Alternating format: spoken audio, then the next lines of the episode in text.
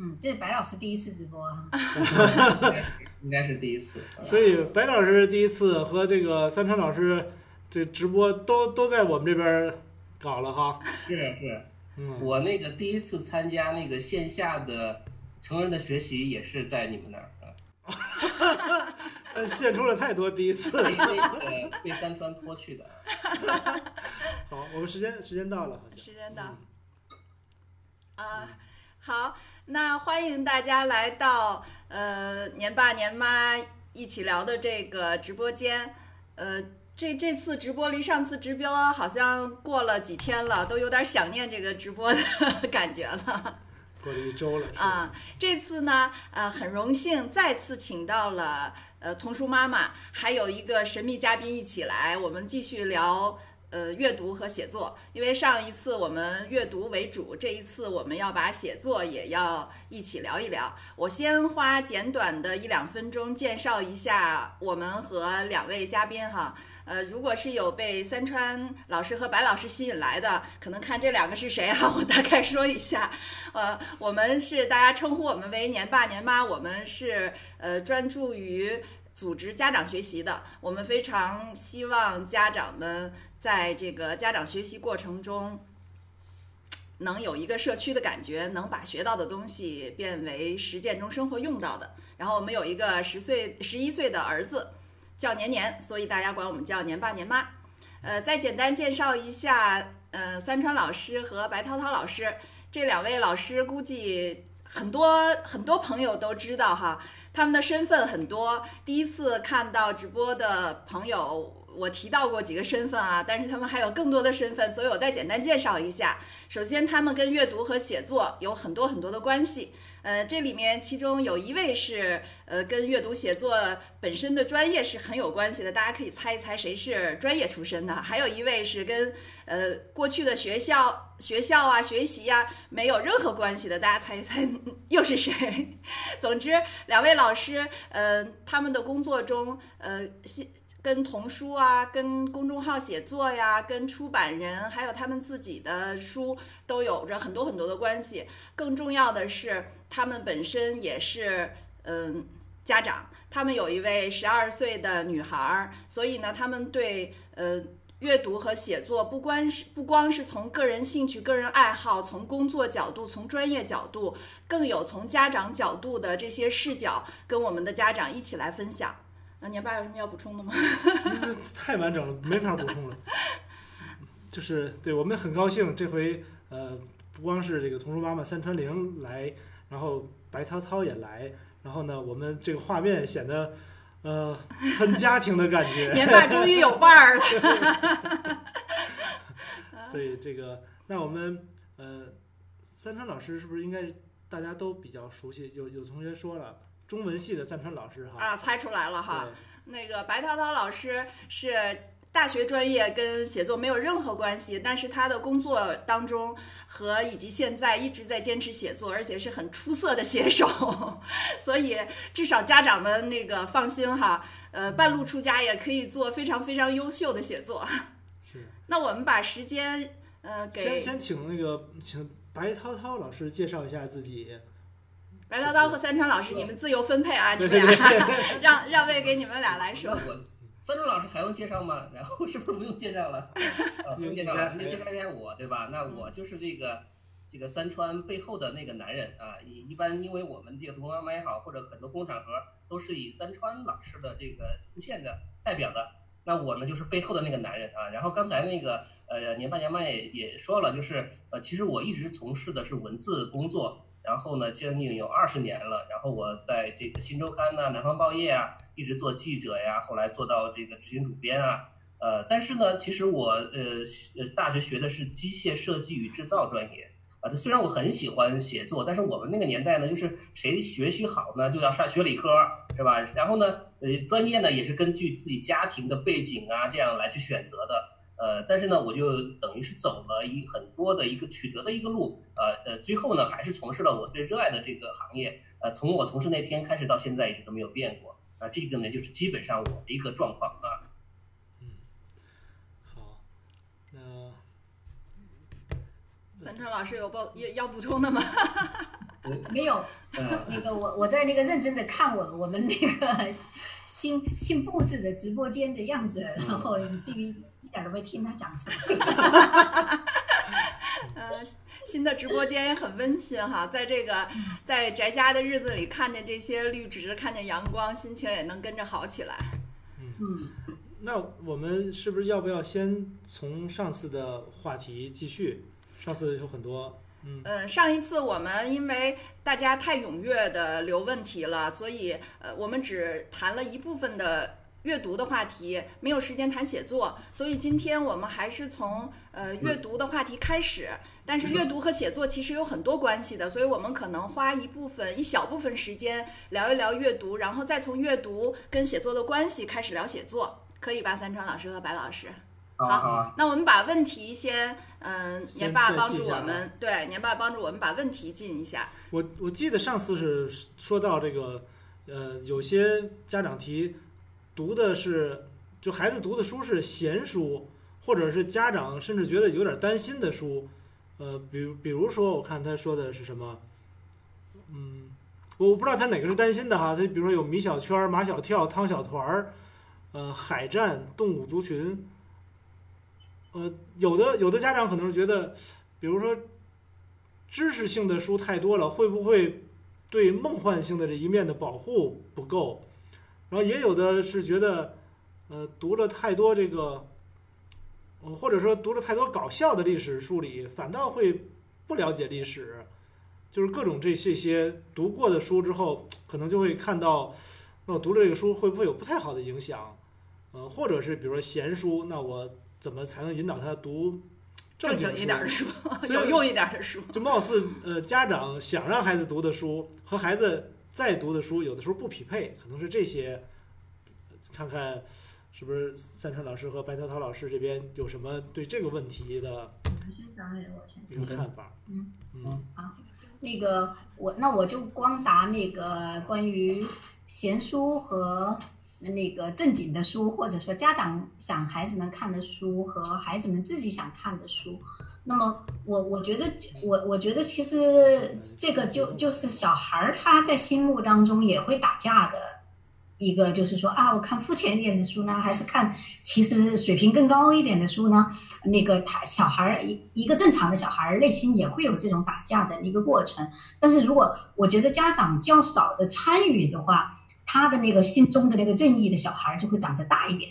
那个家长如果呃扮演的正义的那个角色，那个好书是家长那个的话，那个小孩儿心目当中那个正义的小孩儿就会弱一点，因为因为已经有家长去去扮演了。呃，反正你你要相信，如果一个正常的小孩儿，他他他只要对对自己有有要求的小孩儿，然后他都会他都会其实有那个需求的。那么这是第一，第二呢，其实要从小孩儿完全戒掉看闲书，那是不可能的。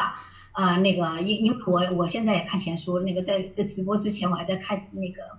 还还在看《神雕侠侣》呢，最近我把那个金庸的小说全部看了一遍，啊、重新看一遍。这这这那个我我就觉得这个没关系。然后我曾经跟丸子聊过这样一有有个这样一个对话，我说假假如你要去那个荒岛上住一年，你你你只能带一一一个书去，你你带哪一本书？他说我我把那个贵宝带去，他很喜欢看那个贵宝的漫画，也是我们家长觉得那个小孩莫名喜欢，但是我们实在看不出有啥好的那种书吧。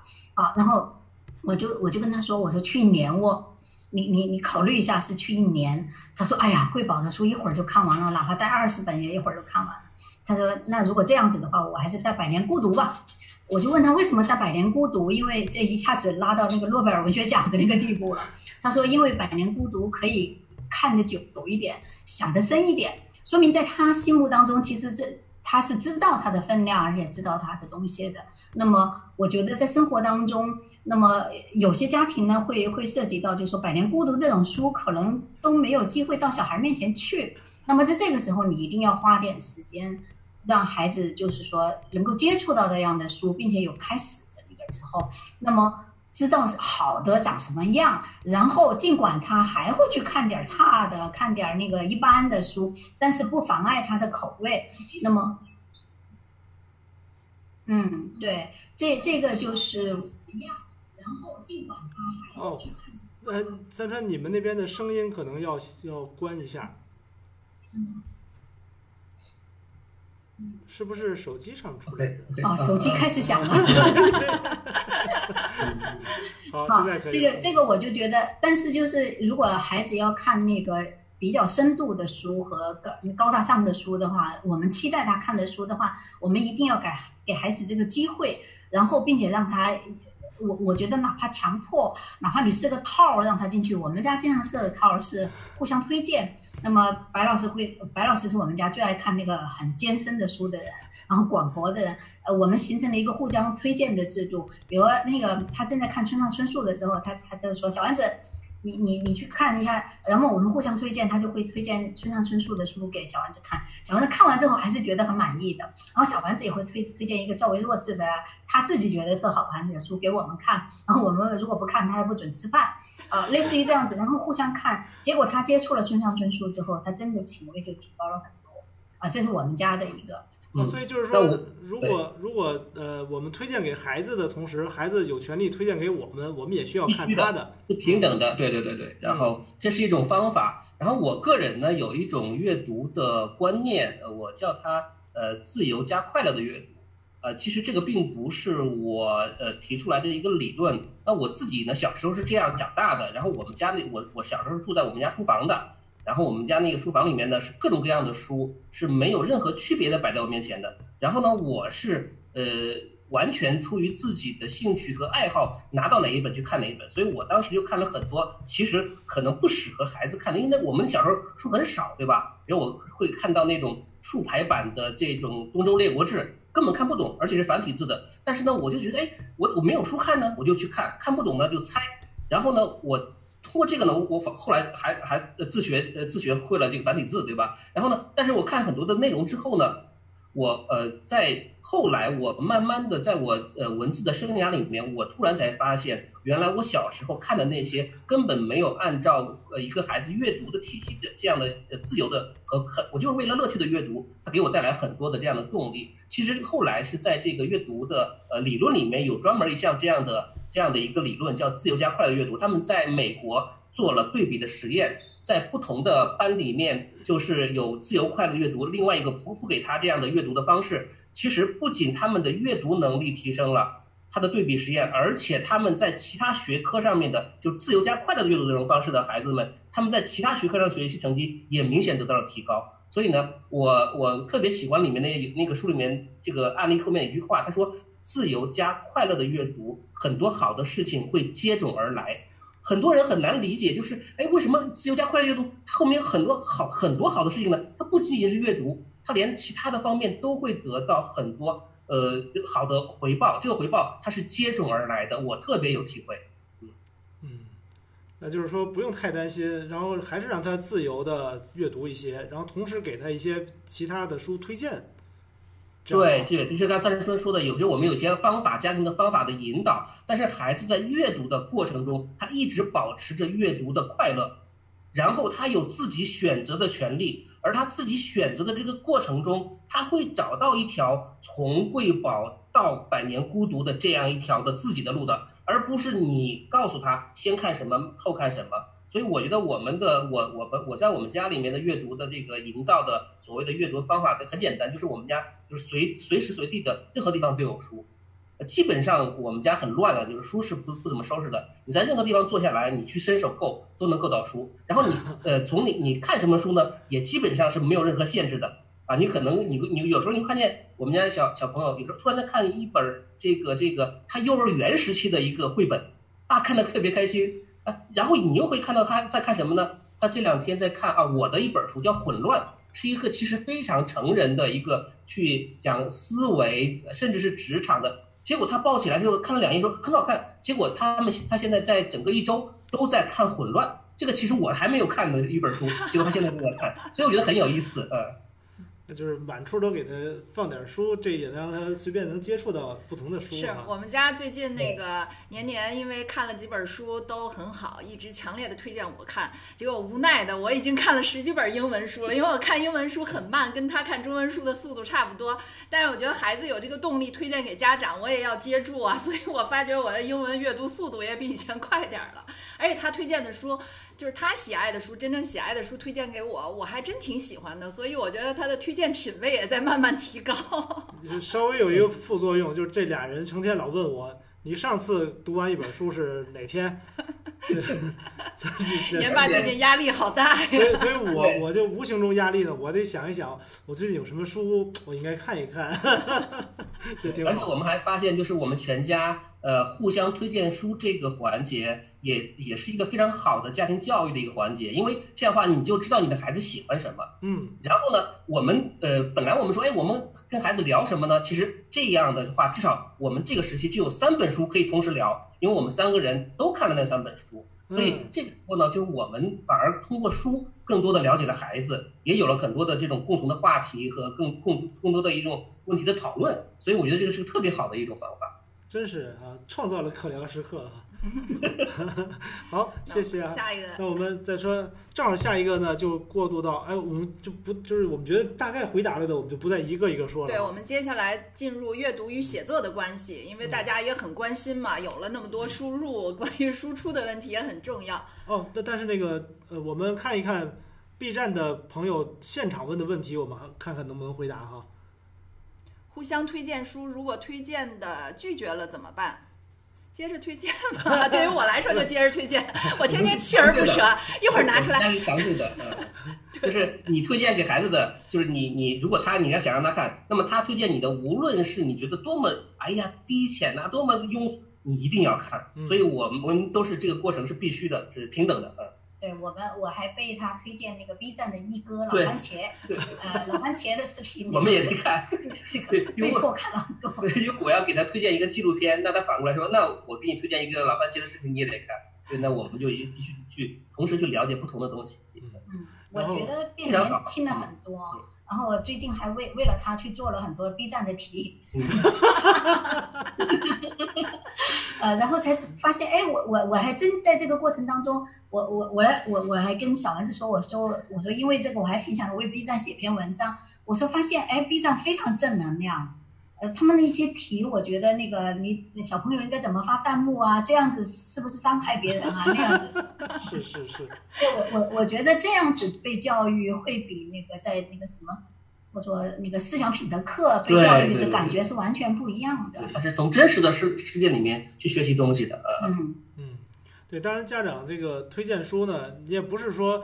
我这一个月，我每一天我就只要跟你死磕这一本儿，家长可能多对也换换口味，这样这样有可能你知道孩子最近喜欢，比如他喜欢那个跟刚看完，比如前一段时间我们刚看完那个叫什么《博物馆之夜》，那里面有好多人物嘛，他对哪个人物最感兴趣，我知道，那我就找了一个类似的书给他看一看，哎，他就觉得要认识，马上就喜欢看了，要抓住时刻。其实就是呃，肯定要尊重孩子，但是同时呢，我们在旁边去多方位的去影响。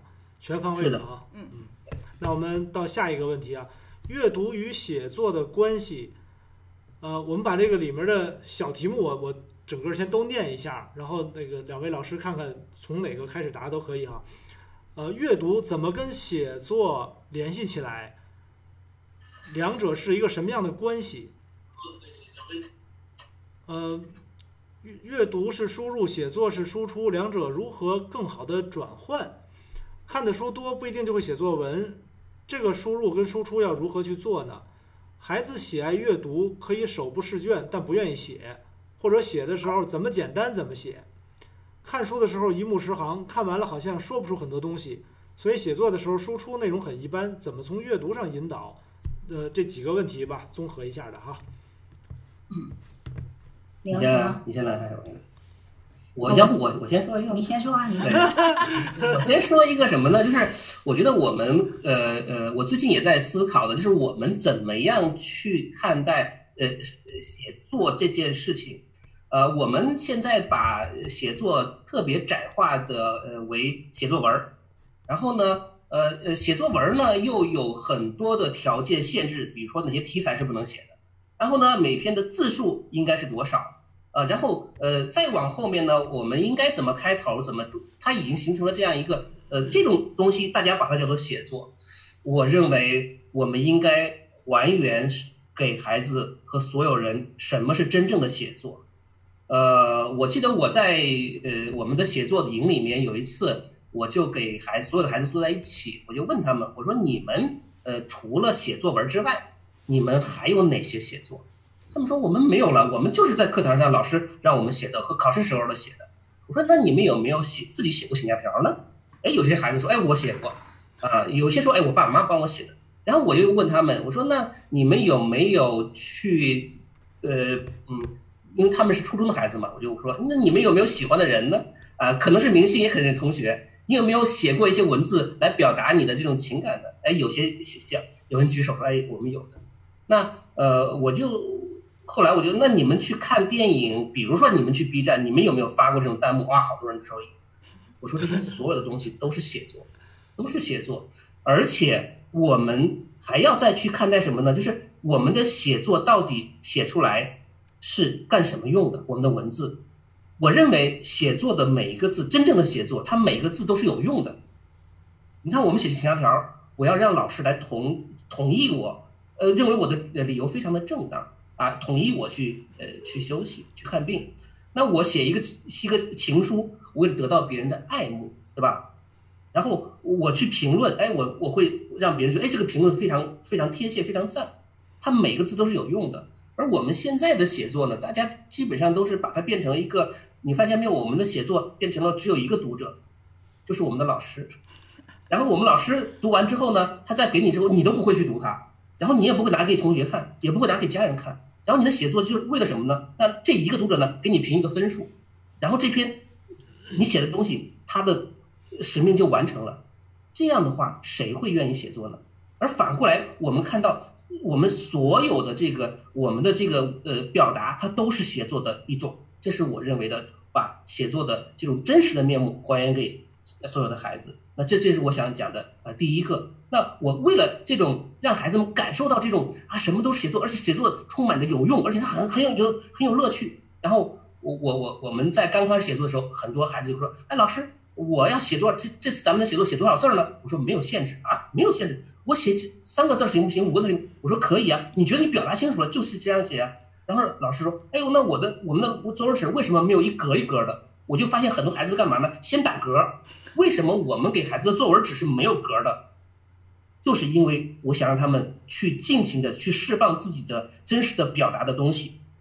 很多孩子去打格，我说你不要打。他说：“老师，我写歪了怎么办？”我说：“你不用考虑写歪。”大小或者我我写的卷面的整洁都不要考虑，只是把你内心想表达的表达出来就是可以的，就是好的东西。我们认为它就是好的写作。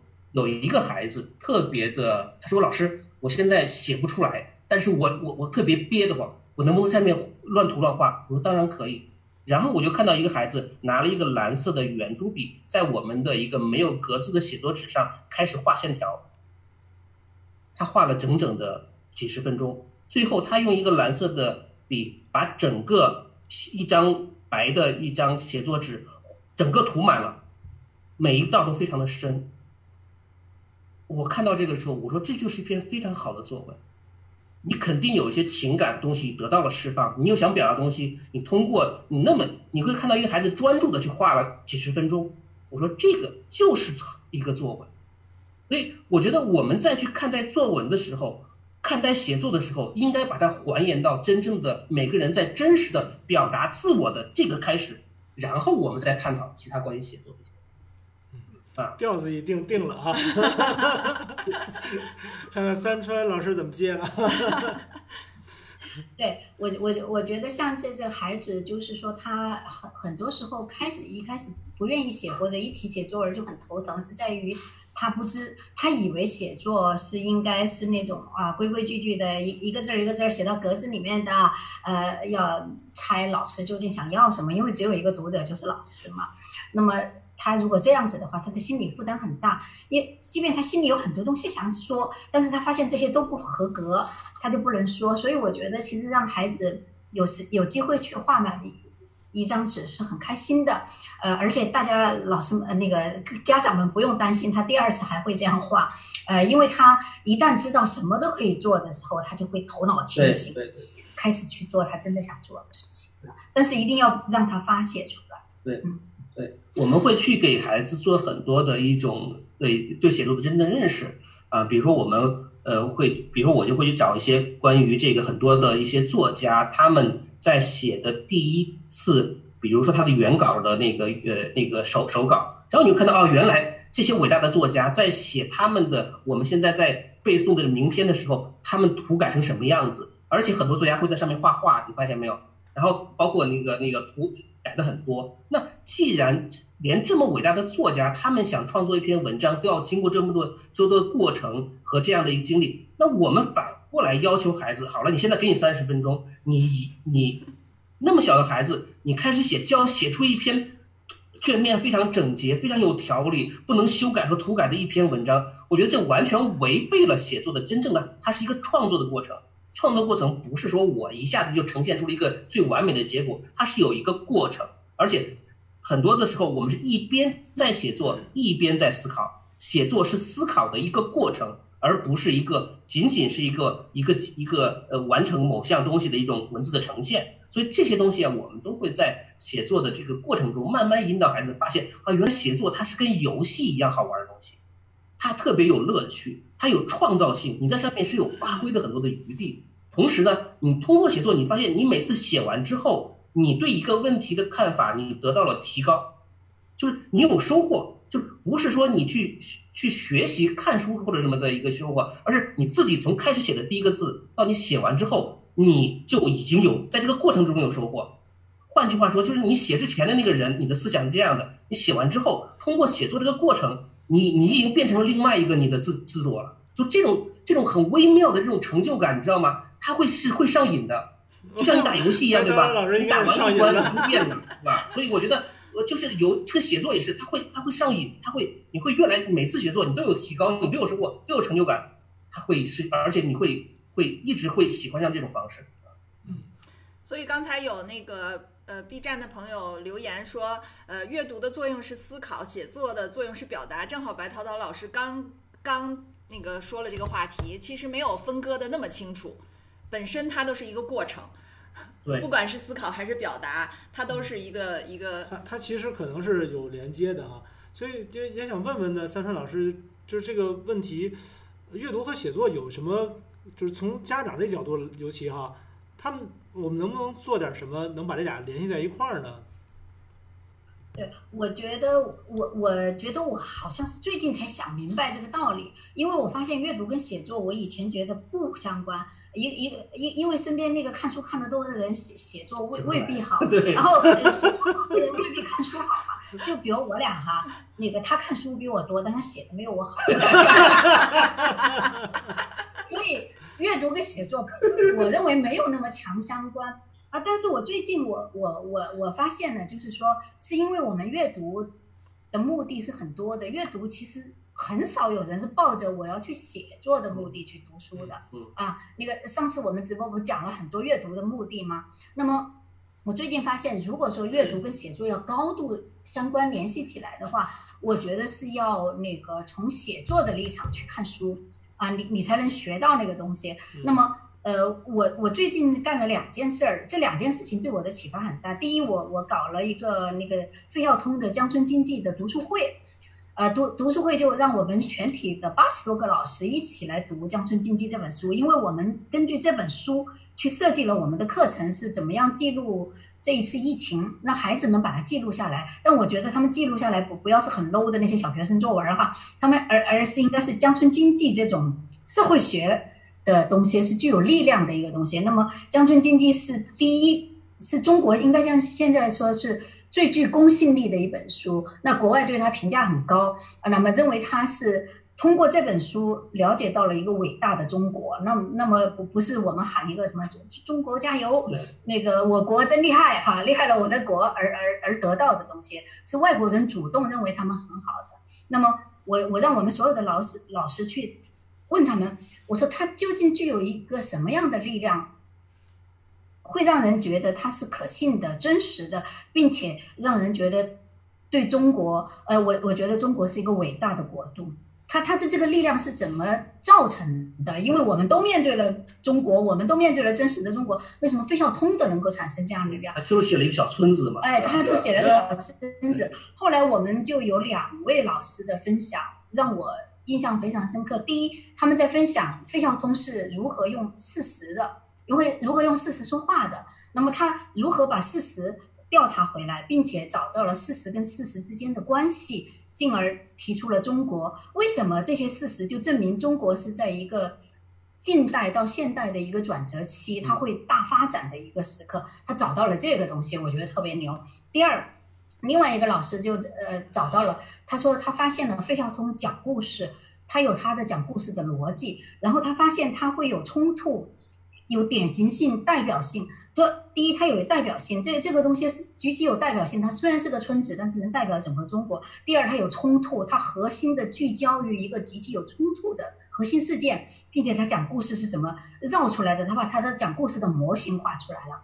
哇，我们突然就发现，江村经济之所以这么有力量，是在于它这两个东西产生力量。哎，我们立刻就觉得这个很牛。哎，你发现没有？我们是从它的力量。来分解它是由什么造成的这样一个过程，哎，立刻，然后我们再把这个拆解成了写作的方法，让那么我们让所有的孩子去采访自己的父母，你是什么行业的？你们家的经济收入收入有什么变化？支出有什么变化？未来的计划有什么变化？他我们差不多能收集一两千份孩子们的调查，一两千个家庭的回来。然后我们再把这些一两千个的东西放出来给孩子们看，你们发现有什么特点？然后他们小朋友轻易的就能发现那个呃那个人与人接触的那种行业就会断崖式的下降，呃现那个场景化。但是如果用技术能解决，用线上能解决的，反而发现了井喷。然后医疗行业、保险业井喷，哎对，然后他们都能轻易的找出这些规律，并且能预测将来我们应该干什么，然后。建议他妈该买什么保险？我我他们家的鸡蛋应该分多少个篮子？哦，小孩儿啊，那个五年级的小孩儿能说出这样的话来，他就产生了力量。这就是我们的整个，我觉得他，而且他们写出来的文章是完全具有公信力的文章。呃，人家看了他的文章，会看见他的事实，看见他的依据，看见他的论证的过程。啊，这这种小孩儿，你将来他他是国际化的。全世界的人都认这种思维思维的路径的，那么我觉得我们通过呃通过分解它的力量，并且来指导我们的写作，我觉得这个很有用。那么我们还尝试这一次去分解了一篇《纽约时报》的报道，《纽约时报》对中国疫情的一个报道，然后哎，我们就说。因因为他们评价这篇文章是整个《纽约时报》最好的一篇一篇关于疫情的报道，那么它的力量究竟来自于哪里？哎，分析完之后，我现在正让小朋友们去写，然后他们要负责去采访人，采访活人，然后把把这个活人，他们为什么要选取这个活人而不是另外一个活人？怎么搞定这个活人？怎么把这个活人写下来？那么你其实就是分为眼力。你的眼光和品味到哪个位置，你就是选材的能力；手力就是你的品味已经这么好了，你也知道好文章长啥样，你怎么把它写出来？那么手力也要做到。那么从这两方面你去训练它，就完全不一样了。我我感觉那个效果很好。他们最近那个已经很很很苦恼的，要要去采访各种快递员啦、保安哥哥啊，类类似于这种，然后很期待他们的作品出来。那么这两次其实对我的启发非常非常的大。那么我就觉得，其实你从这种眼光，大大家认真想，《红楼梦》的那个红学研究会是不是就是分解《红楼梦》的力量在哪里？他们去赏析它，包括蒋勋看《红楼梦》，你会发现，哎，它的美感究竟是由什么产生的？那么你就能导致回来那个写作应该怎么样写？我应该怎么去指导孩子写作？我觉得大家可以通过看文艺理论书来来做这一块事情。呃，我觉得它是可分解的，而且是能够适用的东西，哈，大多数是可以传的。包括我，我最近还让他们分解了莎士比亚的作品，分解了那个好莱坞的作品，分分解了那个动画片《哪吒》，哎，他们是有共性的。然后你只要按照那个规律，你一定是一个八十分以上的作品，豆瓣评分应该是七分以上的作品。对对对。所以就是说，让孩子们把他们，尤其是他们可能自己喜欢的书。还有呢，就是他可能觉得也不错的书，然后看一看那里边人家是怎么写的，所以他就把阅读和写作这是一个连通的一个方式哈。对的，对的，对对对对，甚至我们还会让他们写他这个呃。有有些文章就特别勾引你往下读，然后我们叫那个勾引的方法叫带钩子，然后我们就让他们去找这篇文章的钩子在哪里，他怎么把你勾进去的，你的魂是怎么一步一步的被那个作者给勾进去的，然后然后我我就让班里稍微其实带心眼儿的小孩儿，他们就会按钩子，然后我还让他们自己说。你的钩子在哪里？请你把它标出来。他还在旁边画一个钩子，然后那有 有些小孩能安好几个钩子，最后那读者是一下子就被抓进去。嗯，好，这个挺有意思的哈。嗯，哎，很好，跟孩子。对，我觉得刚才也说到一个比较重要的点，就是就是孩子要先眼睛要看到。看到以后又愿意写，其实它是一个整个的一个流程，而且写的东西要对他有用，别人还能看到，它它不是一个中间的一个一个单独非常独立的东西。我记着我们出去旅行的时候，因为我们家年年也不太爱写东西，就是会发觉他什么时候爱写，就是他看到比如住民宿。中国人、外国人都写一堆东西，上面又写又画，什么样的歪歪扭扭和特别整齐、特别好看的留言都有。所以，哎呦，就是他如果住了哪个民宿挺喜欢的，他真的洋洋洒洒，从来不爱写作的人能写很多很多。或者去就是旅游的时候有那些 information 的那些那个就是各国人的写东西，他还觉得这里面怎么连个中国的都没有？我上去写一个吧。就是他觉得他自己是是有贡献的，而且是能跟其他人，就是过了多少年之后，这这本册子上还有他的字，这个感觉可能也是真实的读者的。对，就是我我特别喜欢那个那个呃，十七世纪有一个那个，就是他是一个现代教育学的那个开创的人，叫夸美纽斯。他有一个教育的观点，我特别喜欢。他说，呃，我们的学习应该从真实世界里面来，我们所学的应该用到真实世界里面去。所以刚才我就特别有感触，就是你说的这个写作，很多不你很多孩子不是不爱写，是因为他的写作没有用。当我一个没有这样他写东西没有用的时候，他怎么可能去激发他的写作的兴趣和这种和这种习惯呢？所以肯定是没有的。所以我觉得我们如果他把我们，你看我们生活里面几乎所有的呃工作，我们生活的所有层面都涉及到表达。这些全部都是写作的一部分，但是呢，我们所有人都说，哎，我害怕写作，我不会写作。但是呢，我们如果说，哎，这个写作对你的任何的生活，你以后你说有人说，哎，我以后要当一个科学家，是吧？我不用写作，我以后当医生更不用写作。其实你现在在看来，所有的这些行业哪一刻都离不开写作。那我们在孩子的呃呃成长过程中，就让他体会到，哦，原来你你去旅行的时候给别人写留言是不是写作？然后你你想去去想说服你的爸爸妈妈给你买一个游戏，是不是写作？是不是？然后你跟别人，别人说，哎，你玩的这个游戏特别好，你怎么玩？这是个什么游戏啊？你跟别人介绍这个游戏以及他怎么玩，是不是写作？这些全部都是写作。当他发现他拥有这种能力之后，他跟爸爸妈妈说，哎，我想买一个游戏游戏，买一款游戏，理由是什么？他对我有什么帮助？他为什么我现在想去买它？你如果。表达的非常清晰，他得他得到了，哎，爸妈说，哎，可以，你说的很好，我认为，所以你对我有啥担心？我其实不会这样做。对，你看，我经常我们的孩子们说，哎，他说我我可他的烦恼，我说你的烦恼有没有可能用写作来解决？我的我我在我的一个我们呃在夏令营的时候，有一个孩子就是当场给他爸爸妈妈写了一个信，说我为什么要玩这个游戏，我每天应该玩多久。后来他得到了这款游戏，并且他非常开心。他说：“啊，原来原来可以达到的，就是他以为一定要要要要要偷偷玩是吧？或者是呃呃就是武力对抗，或者是都。后来发现，原来用表达清晰的表达和有逻辑的呃一种思维模式把它呈现出来，原来他的目的就达到。所以我觉得有这种方式去激励，每个人都应该去热爱这些。我加一句。那那个呃，如果说家长在家里的话，我觉得可以就是激励孩子。虽然他开始说出来的那道理，你听着也没说服你，你就假装被他说服了。对，先鼓励他，因为他就发现只要我说道理，我妈就会给我，他可不天天。你最后想要的其实是他练习这个能力。那么那个我们家小丸子说的那个道理就越来越明白，越来越清晰。你可以逐步升级，但是开始他说的有点东倒西歪的时候，你还假装那个说哇很有道理哦。后来就是慢慢的就可以引入辩论，比如他跟你讲这个理由，你就可以去反驳他。然后呢，比如大家我们家就会一起看那个奇葩说，是吧？看奇葩说之后呢，我们就会去根据那个辩题，我们自己再进行一些这样的一些争论。其实这个过程啊，都是一种表达和思维的过程。然后呃，如果有了这样的习惯的话，那么他孩子就乐于去表达，愿意去表达，并且呢，你把这个表达呈现在文字上，那不就是写作吗？所以我们经常说孩子写不出来，孩子们就害害怕什么？是很多人害怕写议论文，对对吧？你说我写个什么什么记叙文，我还还能编个故事，议论文怎么写啊？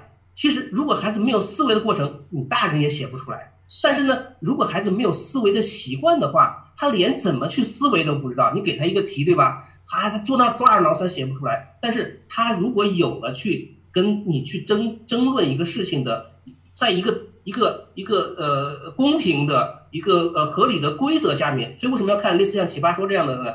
它有规则啊。现在你说三分钟啊，你你说三分钟，所以我们后来就发现这种东西，你看我们你这三分钟一定要说完，说不完的话我们等着你。所以刚开始孩子都说不完，说说说不满三分钟的，慢慢慢慢他就会觉得三分钟不够用了，那不够用也也不能说了。但是呢，这种方式就可以训练孩子。经常他会对某一个事物有自己的看法，他看法之后，你提出了反对的之后，他会再去想我这个看法怎么样让它更加的完整。所以这种方式，别说八百字了，我们辩论完一一千字、两千字的那个议论文，马上就写出来了嘛，对吧？是是是，所以这个这个给我们正好家长们也提醒一下，咱们你们学过的家庭会议其实就是这个场合，那我们每个人表达自己的想法，然后像白老师说的，我们事先有规则。呃，这个人说话的时候，另一个人倾听，然后你表达完之后，你再问询问对方的想法。那这些过程其实，那其实都跟写作有关系哈。对，其实刚才听了听到了这么多，可以介绍一下那个比较比比比较正儿八经的家庭会议是怎么样子的？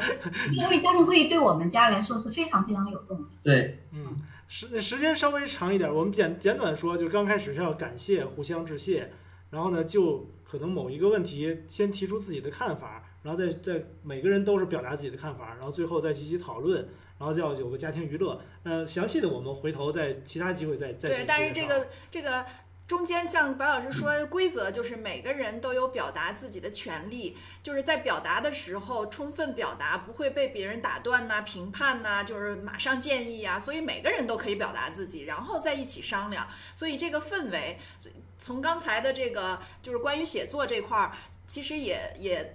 也帮助大家就是打开了一些这个思路。其实输入这块儿是有很多种方法的，输出这儿也有很多方方法。只是说用文字、用语言、用辩论，甚至其实用音乐、用绘画，其实都是一种表达的方式而已。而且我觉得刚才这个两位老师说的有一点其实挺有意思的，是说要让孩子说，平常就敢于说，别人也会听，那他可能就也敢于写。如果平常的意见一说你这个想法不对，那他当然也就不敢写了。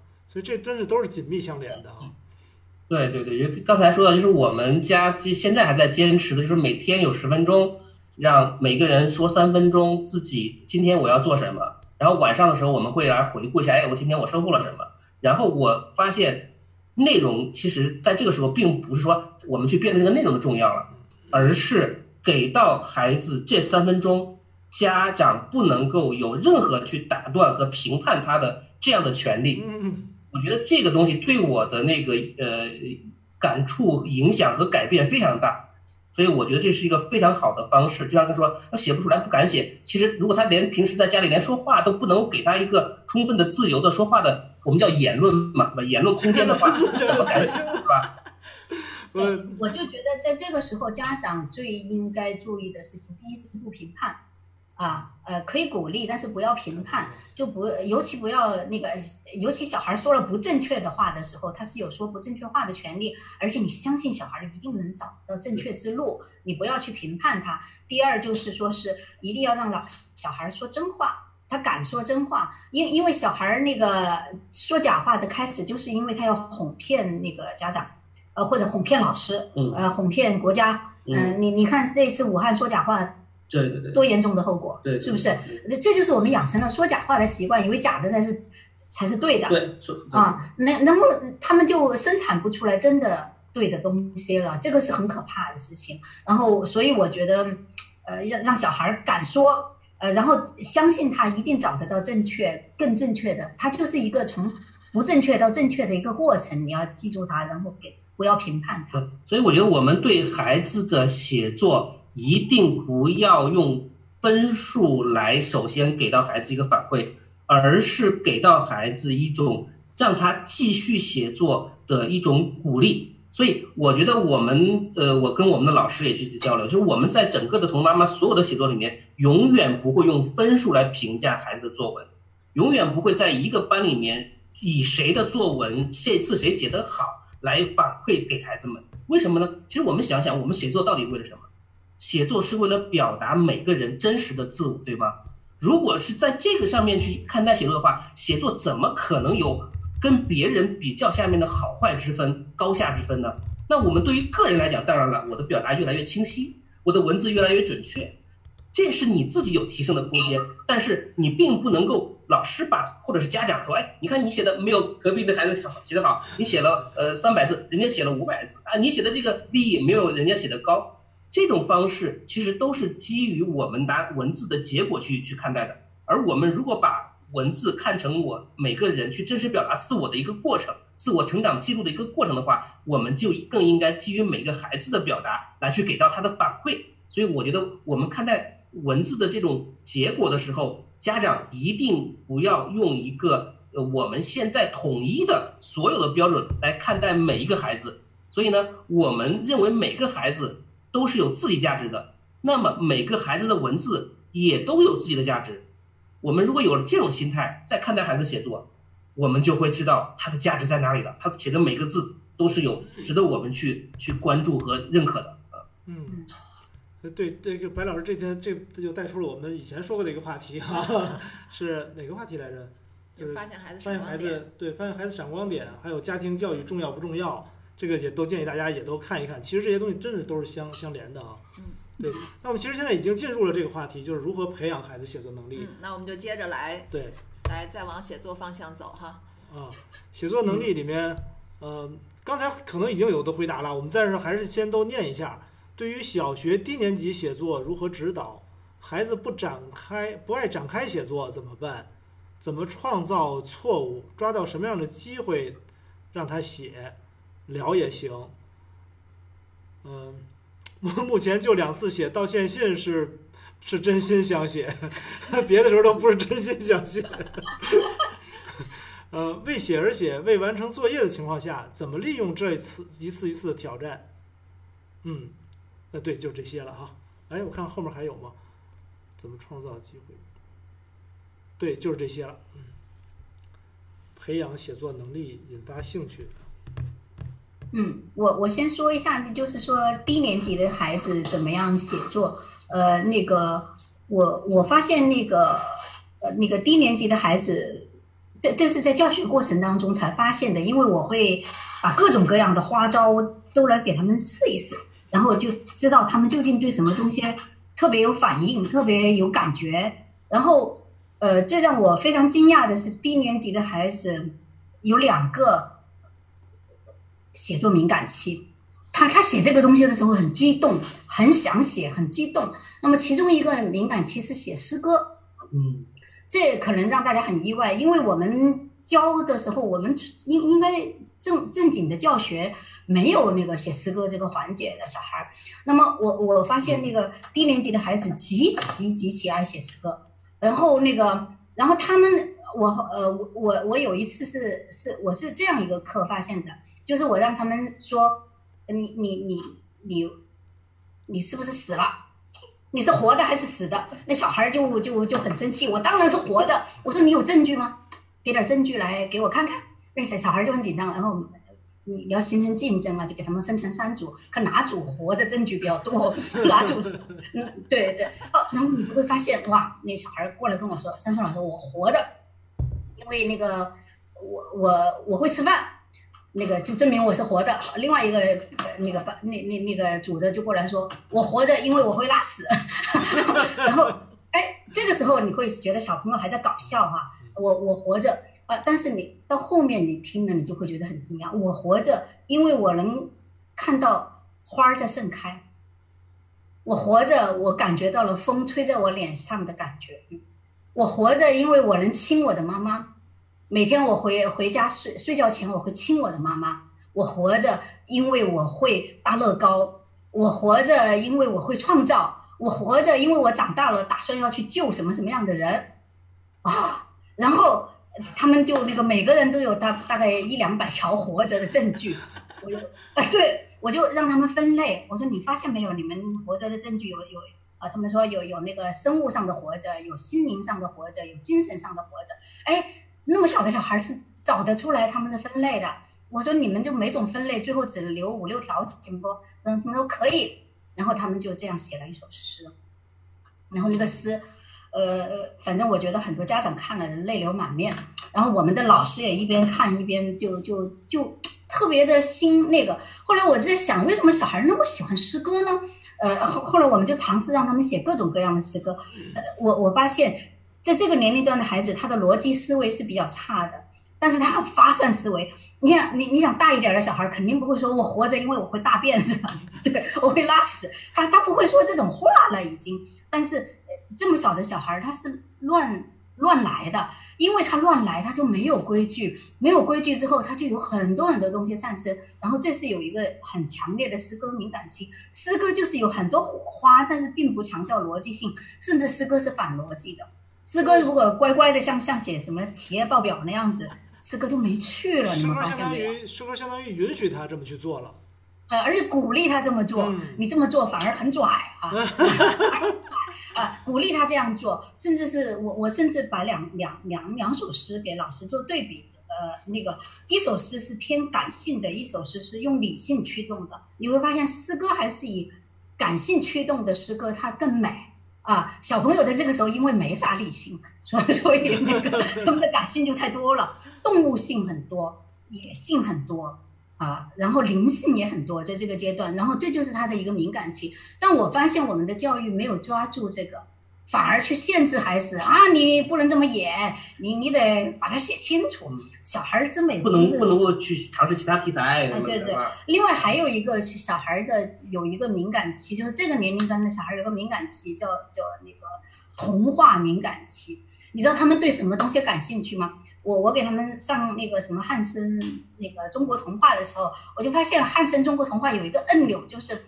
比如明明是个动物哈，像像像动物，它突然是九九个翅膀，嗯，哎，九个翅膀，哎，那个《山海经》不都经常这种动物吗？神兽二十条腿儿之类的哈，或者能飞起来，类似于这种啊，那个那个童话故事就立刻变得好看起来了，小朋友就很嗨呀，呃，极其激动啊，然后你就会发现他们能写出很多很有趣的文章。然后有一次，呃，然后我我后来跟我们那个绘本创作界的一个同行在一起聊天，我小孩为什么就对这个东西这么激动呢？啊，他就说你不知道吗？这是那个一个按钮，这个文学创作的按钮，你一摁，小孩就就就就就发动了，你就不用管了，你去摁他一下就可以了。然后我后来他说你你有没有发现，呃，胡桃夹子是一个按钮。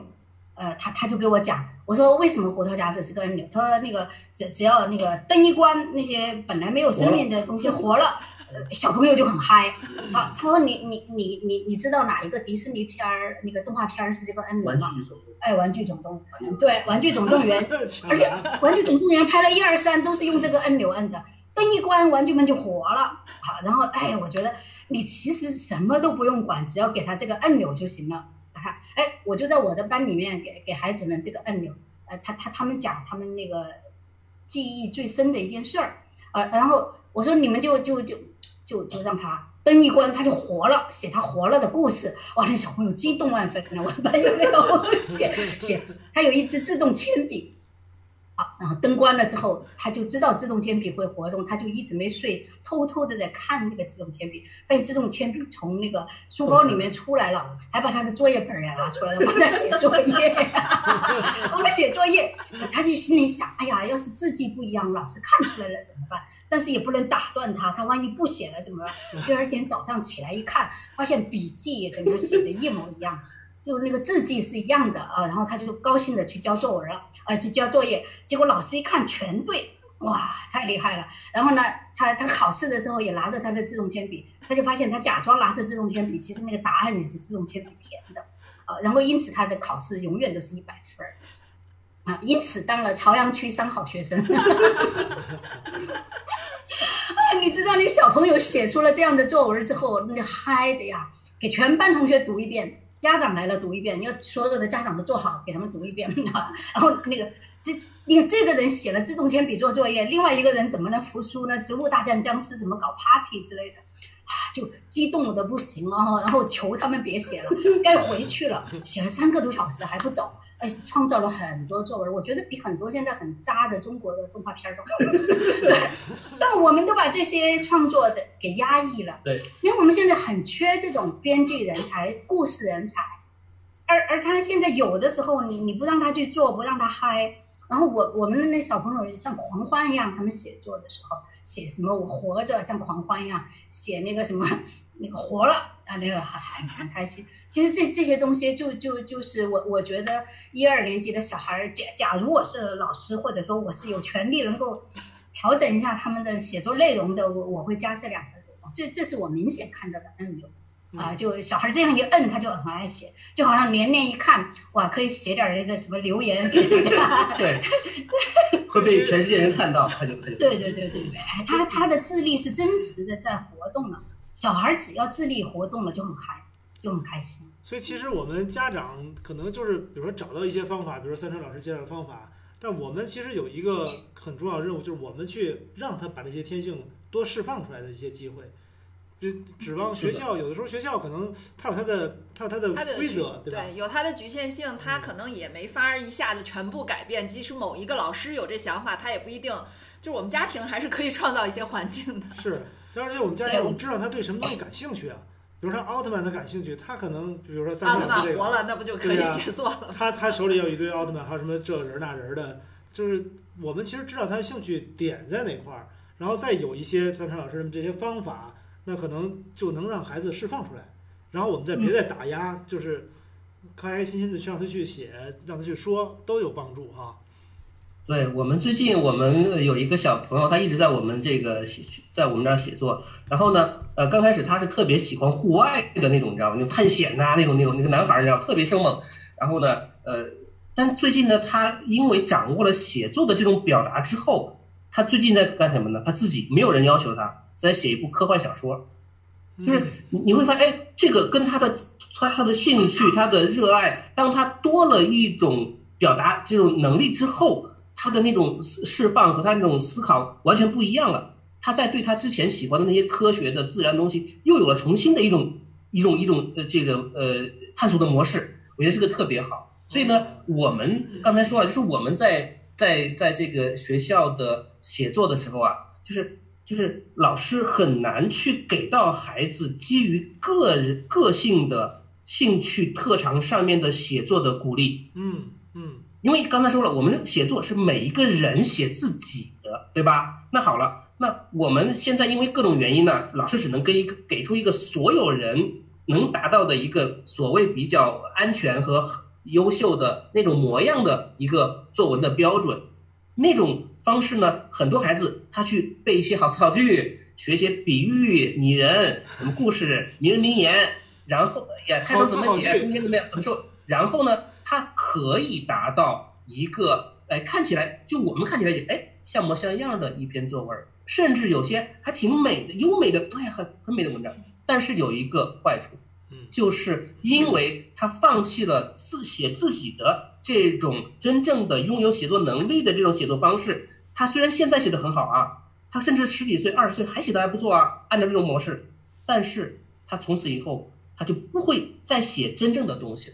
嗯，他他就他他会写一种模仿出来的一种范文的那种那种好的作文，但是他丧失了真正的写作能力。嗯，而我们这个呢，就我们希望的是每个人用的能力是你写自己的，就像爱因斯坦小板凳一样，对吧？你看做自己小板凳，丑没关系，坏的没关系，你自己做。但是你随着你自己的阅历、知识的提高、感悟的加深，你最后能写出。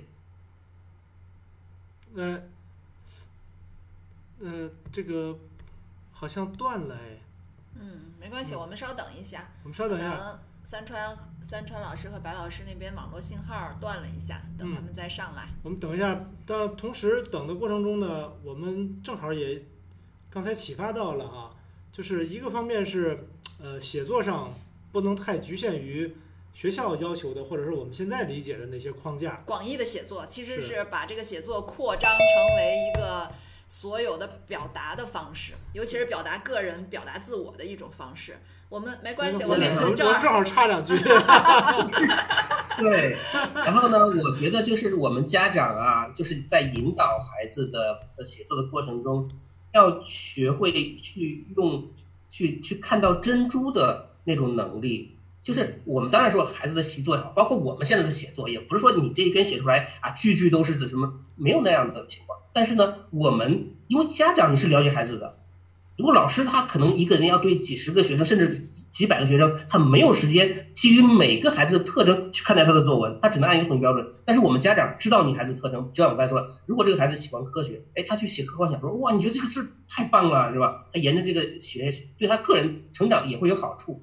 那我们家家长看孩子的作文的时候。也要无论他写的是什么样的内容，我们也要能够看到他里面基于这个孩子的个性和特征的那些珍珠。嗯，这些珍珠，如果你给他点出来，孩子就说：“哦，原来这个是我的，你知道吗？这是我创造的。”他在这个上面，我就可以继续的沿着这个去发挥，而不是说家长跟你说：“哎，你这里啊缺少好词好句啊，得加上。”而是发现他的好。就我我上次我们写这个呃口罩的故事。有一个应该是很小吧年龄的一个孩子，他是这样写的啊，那段话我记得非常清楚。他说：“我们家因为疫情的原因被困在一个呃一个山东的一个小地方了。然后呢，我们家有呃呃太奶奶、什么太爷爷、呃姨姥姥、呃姥姥、舅舅、姑姑，我们一共十一口人都在一个一起。然后呢，那我们当时呢第一次呢就分到了大概十几个口罩，每个人。”都只有一个口罩，因为口罩很珍贵，但是只有我有两个。你看，完了，我这段话，你知道，他他他，刚开始我们都说啊，前面把这个每个亲属的这个名字都那个什么太呃姑奶奶、姨奶奶都写一遍，十几个啊，看起来特别啰嗦。但是你一直读，一直读，读到后面说我们家一共有十几个口罩，每个大人都都有一个，只有我有两个。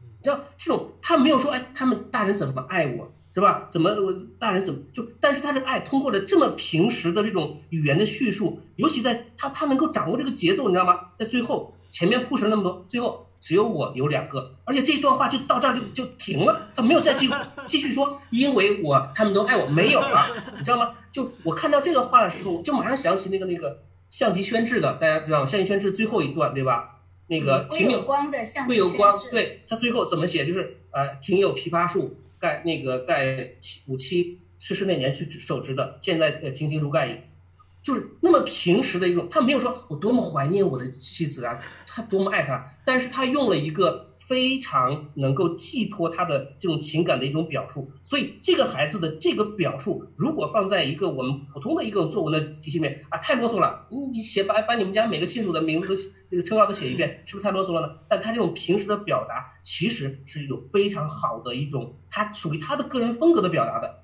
如果他能够坚持让他用这种方式去写他自己感受的话，你不要说这个这个孩子可能可能是比较属于。表达情感不会那么直接外露的，对吧？那如果我们要求他说，你这作文里应该写啊，我怎么家人怎么爱我呀，我怎么爱他们呢？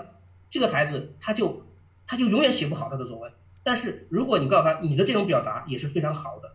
其实我们在写作里面，为什么写作这么有意思呢？写作没有统一的标准，我们叫文如其人。这个世界上有多少人，就应该有多少人写作方法。换句话说，如果你的文文章和文字去模仿别人的话，那就不是你的了。所以呢，写作就这么有意思。所以呢，如果我们告诉他你的这种表述属于你的，你的这种表述非常好，能够感动到别人，你就按照你的方式去写，那他以后会越写越好。所以呢，就我们这种珍珠也非常非常多。因为什么呢？因为人有有不同的人，所以每个人都有自己的价值，对吧？那你的价值就是你的珍珠，你体现在你的文字里面。那我们每个人的文字，我刚才说了，因为哪怕它是上面乱涂乱画，那个也有珍珠。只要我们把这个珍珠告诉给孩子，他就知道他怎么把珍珠串起来，串起来多了，他再加上我们去进行写作的一些，刚才三川介绍了很多的方法的引导，那么他最后就找到他属于他自己的写作风格。我觉得这个才是我们在所谓的写作的能力上面应该走的一条这样的一条道。所以听上去好像家长挺需要注意两点的哈，就是因为家长首先很多都是想。指导孩子，你哪写的可能不好，然后还要怎么写？听上去现在其实这个应该先停一停，可能是我们想办法看，如果我们有能看到他的珍珠在哪儿，闪光点在哪儿，我们说出来；如果没看到，那那还不如先别说。鼓励他写，然后呢，他能够继续写的越多，就是我觉得就是每一次表达的越多，然后呢，他表达的途方式和途径就是。呃，次数频次越多，只要让孩子能保持这个就可以了。我觉得，嗯，我觉得第一是呃敢写，第二让他写真实的，因为写假的他就坚持不了啊，对，也没有意义啊。然后家长我觉得做到这两点就好了，然后看得出珍珠就看，看不出来就就装没看见。看不出来也别拦着哈，我们家孩子不要对不要去打击他，或者是批评他，这个就不要做。啊，因为家长我觉得你要。提高这种就是说看得出来的能力，比如白老师从那个东西能看得出来，他是跟相相机宣制之间的关联的话，我觉得有一个比较快的方法，就是你们看一些呃那个文艺理论的书，然后你你你大概看文学史的书，这些都都能对应。还有一个最快的方法是那个看那个诺贝尔奖颁奖词，因为他之所以为什么得了这个奖，他他那个颁奖词全部写的是这个原因。他因为写这个写的特别好，他创新，他的创新在哪里？那么你就知道哦，他的力量在哪个位置，然后你你可以对应的去指导孩子们。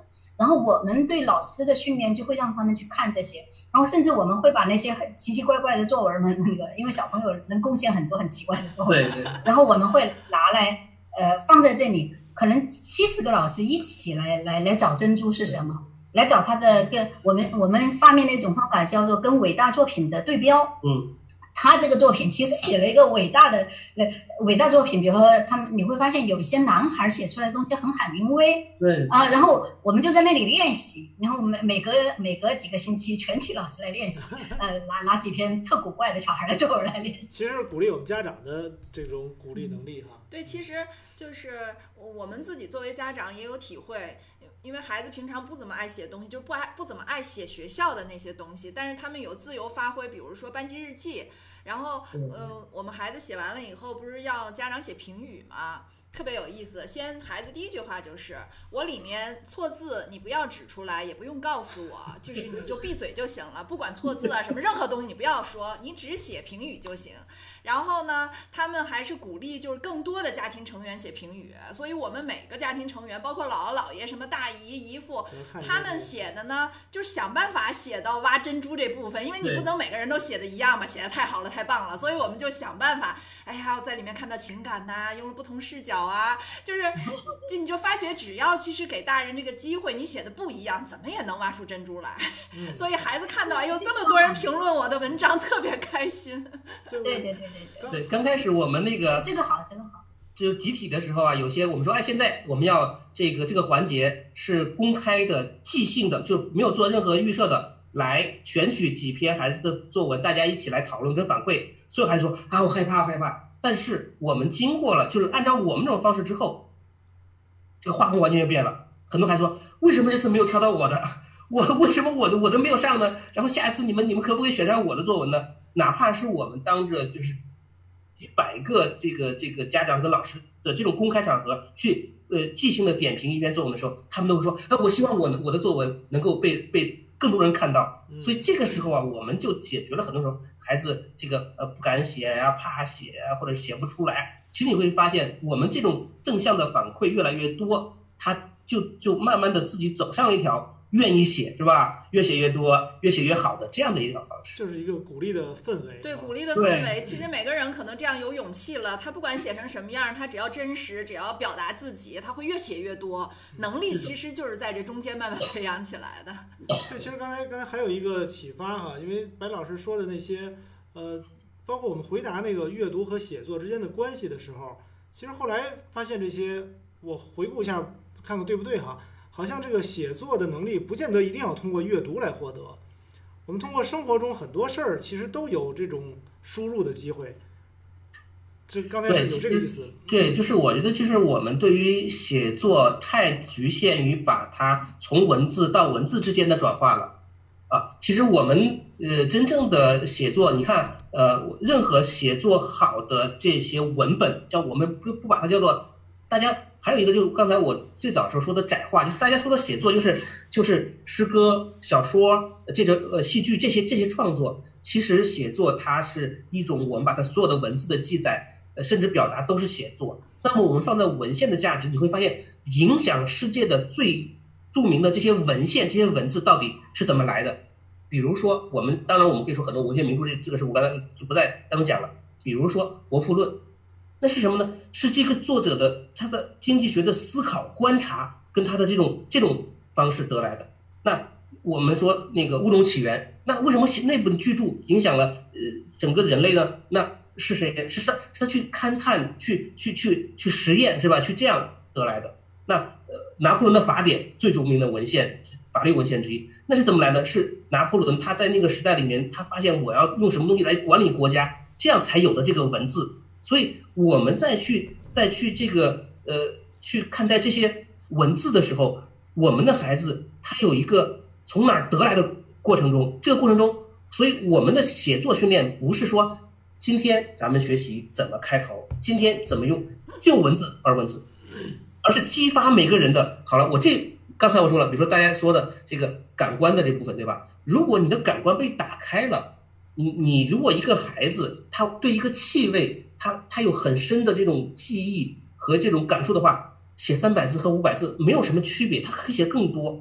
如果一个孩子，我们经常组在让孩子写呃观点的这种文字的时候，先干嘛呢？先组织大家讨论、辩论，甚至去演演演出来你你对这个东西的看法。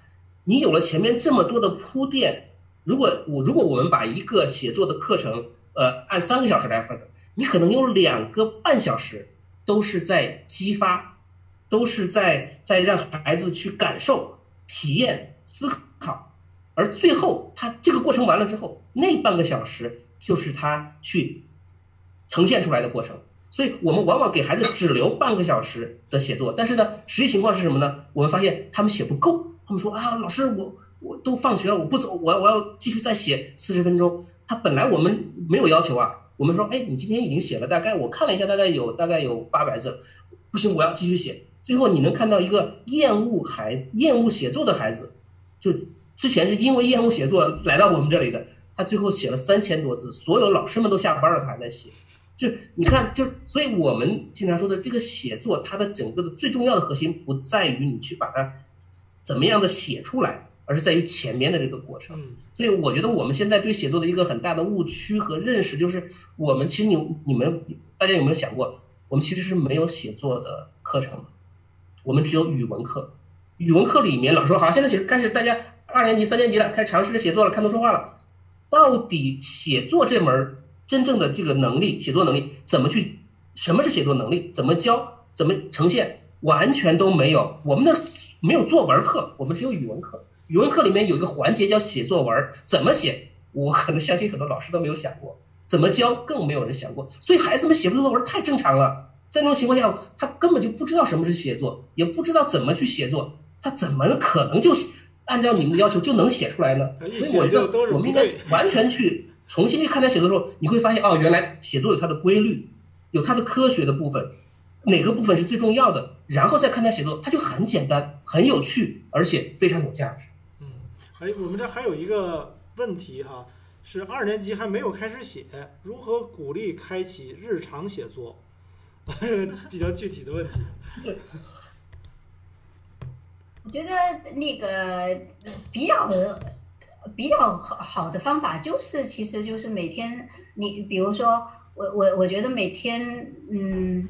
二年级的孩子没有开始写，呃，你要注意一点，就是这个年龄段的孩子写字儿对于他来说，写写字儿本身对他来说很累。对。然后你你你你你，因因因为写作的本质不是写字儿啊，这这个大家都知道，不是写字儿，所以呢，你就不要纠结于他写出来，这是第一。呃，但是可以让他说出来，你给他录下来，然后搞个讯飞语记转录一下。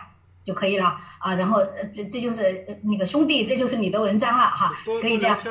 然后那么那么很多时候，你们比如说一家开那个家庭会议的时候，他他把一个东西讲得很清楚，呃，他或或者你们同样是关于那个对一个事情有看法，他他要有个观点的时候，你把这这些东西，哎，你说你能不能专门把这个说一段，我我我把它录成，我帮你转录成文字，咱们就记录下来，用用这种方式，其实就是写语音日记。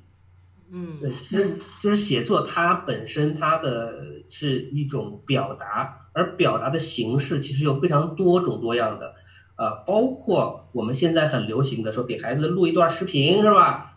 然后，但是呢，你让他可以说，哎，你完整的讲一下，比如说今天你有什么开心的事儿啊，啊，或者是你不高不高兴的事儿，对吧？我今天玩游戏，给小朋友那个摔到了，是吧？啊，什么我东西被别人抢了，你鼓励他把这件事情尽可能的完整的。讲述出来，而不只是像我们平常一样，只是表达情绪。我很难受啊，我很难受，我很开心。OK，你会问，哎，到底怎什么事儿让你这么开心呢？啊，我得了一个东西，开心。什么东西呢？啊，它是一个小玩具。这个玩具跟之前一个玩具有什么不一样吗？哦，它当然不一样了。呃，这种方式就是他，你知道吗？我们去跟别人去，最终我们通过表达想干嘛呢？是想去影响到别人。但是呢，如果我们不会表达的话呢，我们就只会用我很开心，我很开心，所以你应该感受我的开心呢。别人说我我没有感受到，但是呢，会表达的人他就会注意到，我向别人讲一个我很开心的事情，想去感染到别人的时候，我应该第一句话大概是怎么样的，然后呢，第二句话怎么样？然后我可能这个事儿讲完之后，他的感到的开心比我还开心，所以这种这种方式啊，我们可以在孩子很小的时候，就跟孩子聊天的时候过程中，去让孩子知道，我想去感。让别人感受到我感受到的东西，我应该注意到别人的接收，而不仅仅是我的情绪的传达。而我从情绪变成文字，变成有一个甚至说哎有铺垫的一种文字，或者是一个有结构的文字，这个就是写作。对。呃，这里面有两个要注意的。第一是，就是说，这是白老师说的，要培养孩子的读者意识。其实包括我觉得我们平时说话也要注意读者是在想什么，是的，听众是在想什么。你要有这样的意识去考虑人家，你是善良的，要考虑人家听的感受。有有些老师为什么讲课就让人晕呢？让那小学生们纷纷睡着，是因为他们他不考虑学生真正想听什么。啊，这是一个有读者意识。第二个就是说是小孩儿。呃，其实刚刚有一个问题，就是他老不展开写怎么办？呃，可白老师其实刚刚就示范了一个东西，叫做用问题来搭梯子。嗯，家长可以把他，呃，家长把这些东西切分成问题去问他。啊，比如说刚刚白老师说的啊，你你你今天开心什么？是因为有个玩具怎么样？那个玩具长啥样啊？是什么颜色呀？呃，你你怎么怎么样之类的？你你就把梯子给他搭完了，搭完了之后，其实你把问题一抽，他已经就写出来了。啊，呃，问题搭梯子这个方法特别有用，特别有用。嗯，所以还是平平时这些时候要跟孩子聊一聊，然后提一些问题，引导他去想。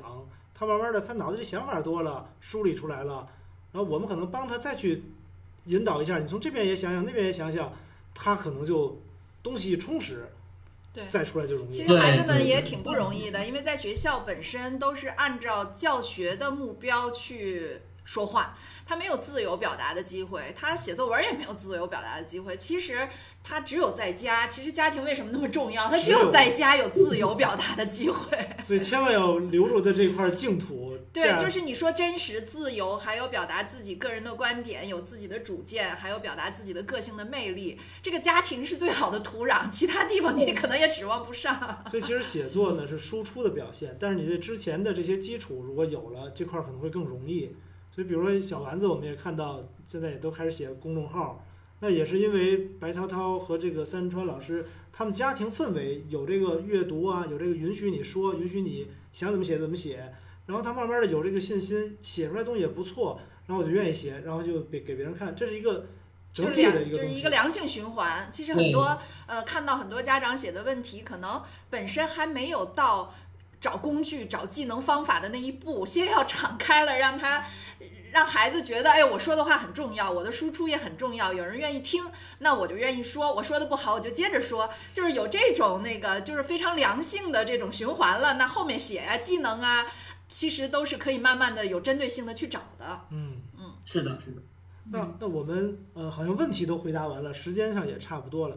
然后那还是请大家，那请大家看一看呃刚才在呃这三川林老师和白涛涛老师说的这些里面有没有哪些呢？大家觉得呃比较有启发的？然后欢迎大家弹幕。当然我们弹幕虽然是要提供这个呃童书妈妈这边提供的一个奖品哈，是那个写作课在他们写作课在喜马拉雅上的一个。呃，代代用券儿，就是大家就不用花钱了，就拿那代用券儿就可以听三十多节课的。我我当时是买的，能能不能把那个钱？对，您您爸认认真真把三十多节课都听完了。没没还没全听完，我比较懒，我一集一集慢慢听的。对，然后大家就不用花钱那个，但是呢，写的那些呃，你刚才听到的什么东西呢？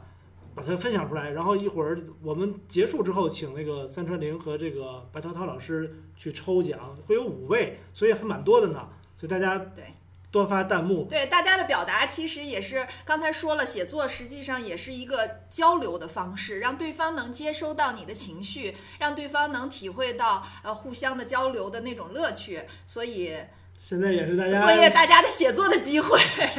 是的。而且还有奖，对奖，而且还有奖。当然了，最关键的呢是，所有讲东西的、分享的人呢，是很希望能听到听众的这个反馈。这个，因为我们也是这种价值感，我们还是很需要的。所以，大家弹幕吧，我怎么怎么怎么不出来？出来，我我我来拍屏，然后两位老师最后抽奖哈，我先拍下来哈。啊。对，在这个过程中，这个三川老师和白涛涛老师还有什么想跟我们大家再说说什么的吗？呃，我我说一个我个人的一种对对写作也好，对这种呃有创造性的东西在未来的价值的一种一种感受吧。呃，我有一次我们做这个夏令营，夏令营的时候呢，有一位爸爸跟我们分享，他说他说哦我他说你们做这个写作啊，这种训练特别好。哎，我说你是从事，他说我是从事这个 IT 行业的，而且他是这个一半是在时间是在中国，一半时间在美国。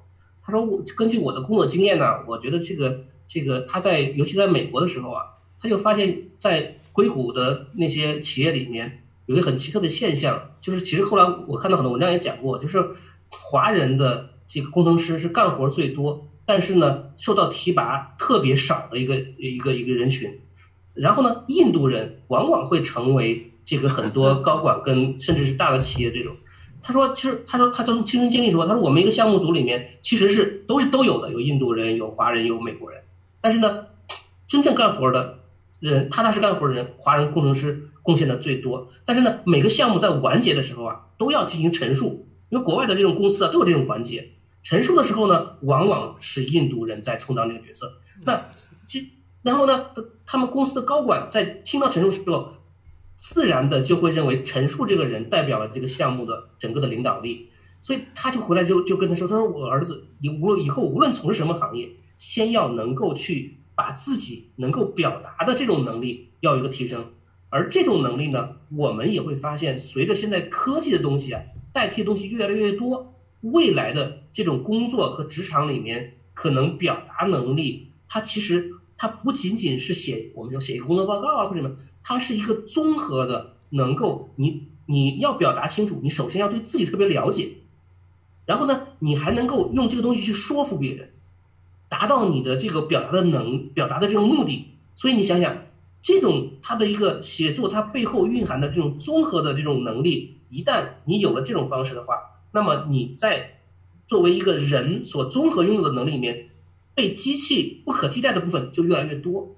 所以我觉得，我一直觉得这个写作是一个创造力的一个非常好的一种呃方式。但是我们现在的学校里面或者很多的写作的训练里面，都是在按照呃扼杀创造力的方式在教写作。这是我看到最痛心的一个部分，因为我说你可以写的写暂时写的不好没有关系，那你不要把孩子的创造力给破坏了。所以我觉得创造力又是我们未来真正的赖以安身立命的这样一个能力。所以我希望家长先不要太纠结我孩子现在写的好不好啊，没关系，你要保证孩子的自由的创作的这种能力。就说他现在暂时说我写的不够多没有关系，他只要保持这种状态，他可以以后用其他方式创作。什么？我影像方式创作也好，什么样都可以。但是这是我特别想跟大家去分享的一点。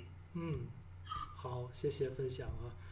哎，我就跟敏恩说一下，敏恩说这个听完了之后有点沉重，可不用沉重啊。敏恩，你你跟那个孩子沟通的还是很多的，你这个是比较符合这个的过程。对。发刚发现三川玲老师是有账号的，答题了，一看就是答题了。呃，我想起来，我我答那个这个哔哩哔哩的时候，我选择的是文学文学领域的，好答对我来说。好，呃，你可以选电影。对，我们家小朋友选的是应该是一个动漫吧，好像。哦，我选的文学，就就这一点还行。我选的游戏，所以你看，其实就是每个人真的。结果呢？啊，我游戏过了呀。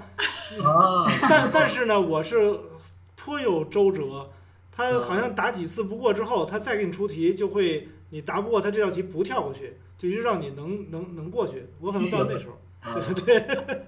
但是你看，从写作上来看，我们每个人写作的兴趣点都不一样，和兴趣点肯定是不一样的。所以，我们家庭教育真的在这点上是要配合。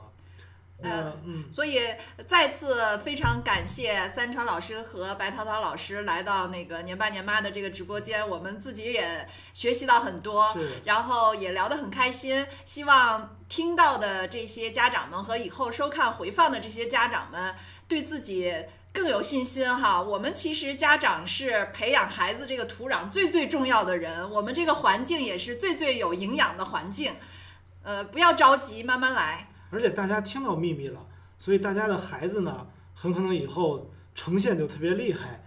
那他成功了，给我们买小岛什么的。对，所以我就跟大家说，就是一定要放松，就是对于写作也好，或者孩子的成长也好，家长的放松这种氛围，可能对孩子的这种帮助更大。无论是他学学习阅读写作，还是其他方面。嗯，对我们。谢连爸连妈那个带我来玩直播，这是我第一次，我的第二次直播，白老师的第一次直播。然后我我才发现，那个以前那个原来直播不是光是化妆啊干嘛的那个，呃，可以这么有意思，然后越来越开心。我还专门买了一个摄像头，不知道大家看出来没有？哎，质量很不错，今天感觉那个画面画面搭配的也很好，您两位也很般配。我 我还不放松，所以让大家觉得比较沉重了，是吧？另外那个也也谢谢大家给弹幕的那个鼓励。那个其实任何人心里面都很紧张，呃，包括孩子。他不断的被正向鼓励，被被交互，知道他的想法之后，他他就会做的越来越好。谢谢大家。你们都鼓励我们会经常来。以后 以后我们有机会啊，看家长们有什么需求也给我们提出来，我们到时候也会邀请三川老师和白老师跟我们一起做跟家长学习相关的事情。